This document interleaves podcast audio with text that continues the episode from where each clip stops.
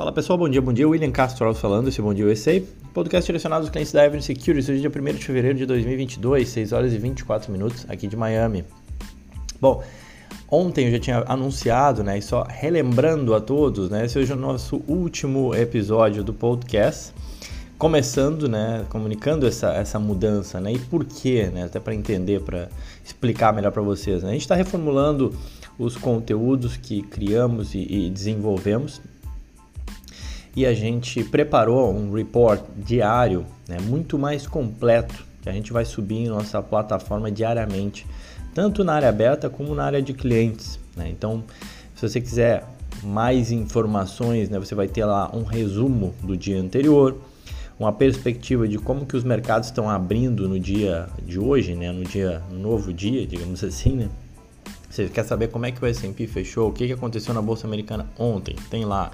Você quer saber o que, que se espera para a bolsa hoje, para os mercados americanos hoje, né, no, no, dia, você vai encontrar nesse report também. Você vai encontrar variações de moedas, variações de criptos, moedas também, cryptocurrencies, né?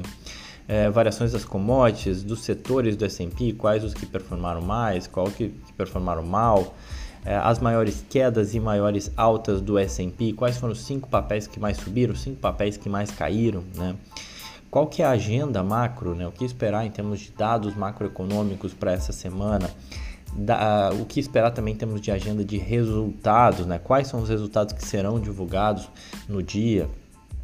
E além disso, mais notícias de empresa, uma dificuldade que a gente sempre teve, né? que aqui no podcast é algo sempre muito sucinto, muito rápido, né? A gente não conseguia atender isso no podcast diário. No report a gente consegue colocar lá um resumo de diversas notícias, tá? O report, o report ele vai ficar disponível na aba Avenues do nosso site. Né? Quando você clica no, no site da Avenue, no site institucional, tem lá uma aba chamada Avenues. Clica lá que você vai achar. Por enquanto ele está ainda na aba de podcast, no menu superior, mas enquanto a gente atualiza o nosso site. Mas vai estar tá lá um relatório todo completo para vocês. Além disso, você também tem na área logada, na aba de análise, você consegue achar esse report diário, tá bom? É, e aí convido todos vocês, arroba Will quem quiser me seguir. É, já teve gente que já mandou direct perguntando por quê, eu já fui explicando. É, mas enfim, a, a, explicação é essa, a gente está focando em, em conteúdos que a gente consiga, conteúdos mais perenes, né?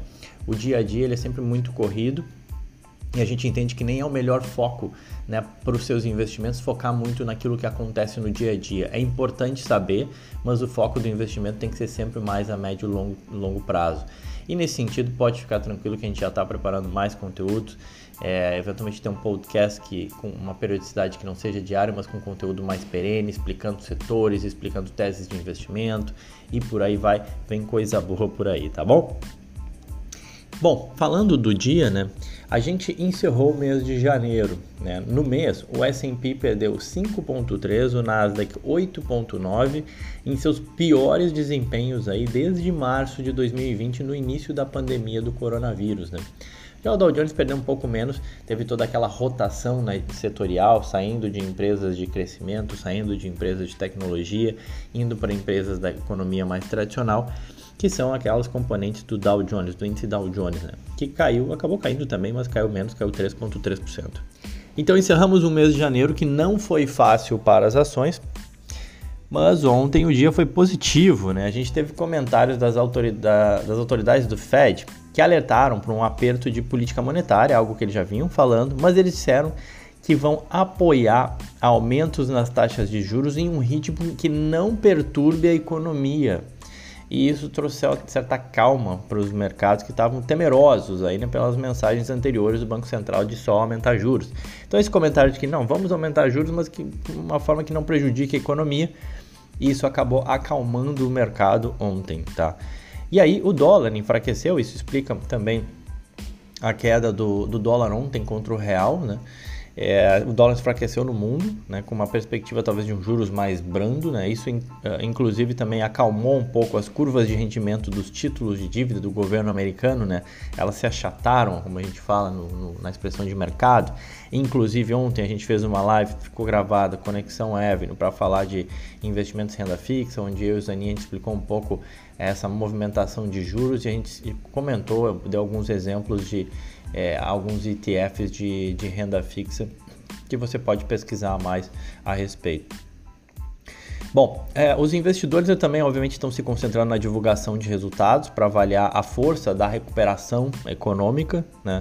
As empresas tá nos Estados Unidos têm sinalizado uma outra temporada aí de resultados fortes, de lucros fortes, e isso ajuda a sustentar mercado. Olha o que eu já vinha comentando aqui, que poderia ser uma sustentação para o mercado e que uh, passa a ganhar mais foco, né? Também conforme eu tinha comentado, né? A gente deixa de falar um pouco de juros e começa a falar um pouco mais dos resultados das empresas, até porque essa é a semana mais intensa na divulgação de resultados até aqui, tá?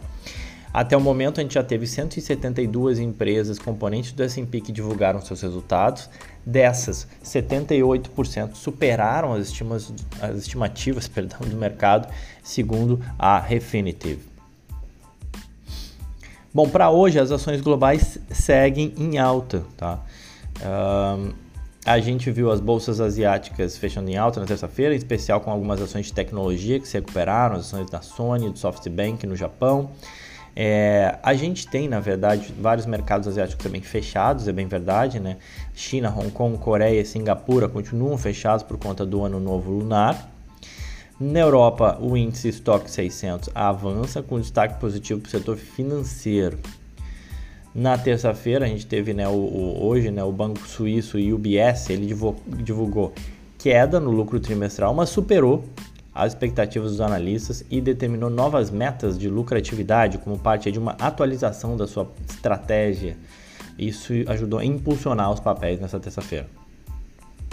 Os índices futuros, eles avançam nos Estados Unidos, indicando uma abertura positiva. E no report diário você vai encontrar notícias do Spotify, Boeing, Ênfase Energy, Otis, Walgreens, eh, a Citrix e a BlackBerry, tá bom? Então convido vocês lá a acessarem o nosso report que, e me dá também teu feedback né, nas redes sociais, arroba Will Kastrovski, o que você achou desse report, que eu acho que ele ficou bem completo e vai ajudar vocês no seu dia a dia, tá bom? Hoje um podcast mais curto, fico por aqui então, pessoal.